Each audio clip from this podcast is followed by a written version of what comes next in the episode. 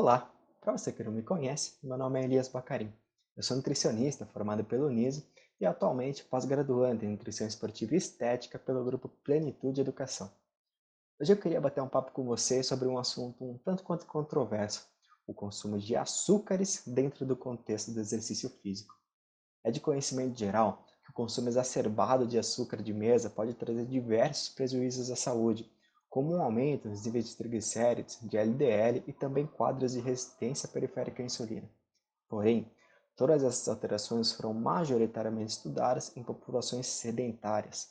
Quando a prática de exercício está inserida na rotina de um determinado indivíduo, alterações fisiológicas e absortivas podem e provavelmente vão resultar numa mudança metabólica que pode fazer até mesmo com que o indivíduo se beneficie do consumo de açúcares simples, especialmente aqueles que têm uma demanda energética muito grande gerada justamente pelo exercício físico.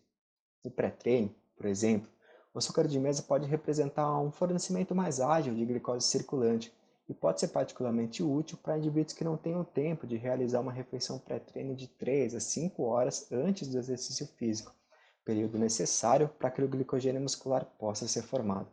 No intratreino ou durante o treino, o consumo de carboidratos de rápida absorção, especialmente em exercícios extenuantes e de longa duração, pode ser essencial, uma vez que não vai ter um ambiente metabólico propício para a formação de glicogênio. Assim, os açúcares simples devem cumprir o papel de evitar quadros de hipoglicemia e aumentar a glicose circulante. Por fim, no período após o exercício, o consumo de açúcar pode ser uma estratégia interessante, especialmente para atletas que realizam mais de uma sessão de treinamento ao dia. Isso se deve ao fato de que, como já dito anteriormente, o glicogênio pode demorar de 3 até 5 horas para sua formação, e esse tempo vai depender essencialmente da velocidade de absorção desse carboidrato. Caso exista um intervalo curto entre um treinamento e outro, carboidratos de rápida absorção tendem a auxiliar no preenchimento rápido desse glicogênio, e, consequentemente, o atleta vai estar mais apto a realizar sua próxima sessão de treino com maiores estoques energéticos.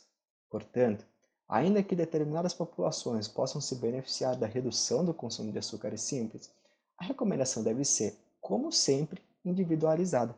Aqueles indivíduos que praticam exercícios intensos devem ter uma demanda energética maior e, consequentemente, podem se beneficiar do consumo de açúcares de rápida absorção, como o próprio açúcar de mesa. Por hoje era isso, espero ter ajudado de alguma maneira e até a próxima.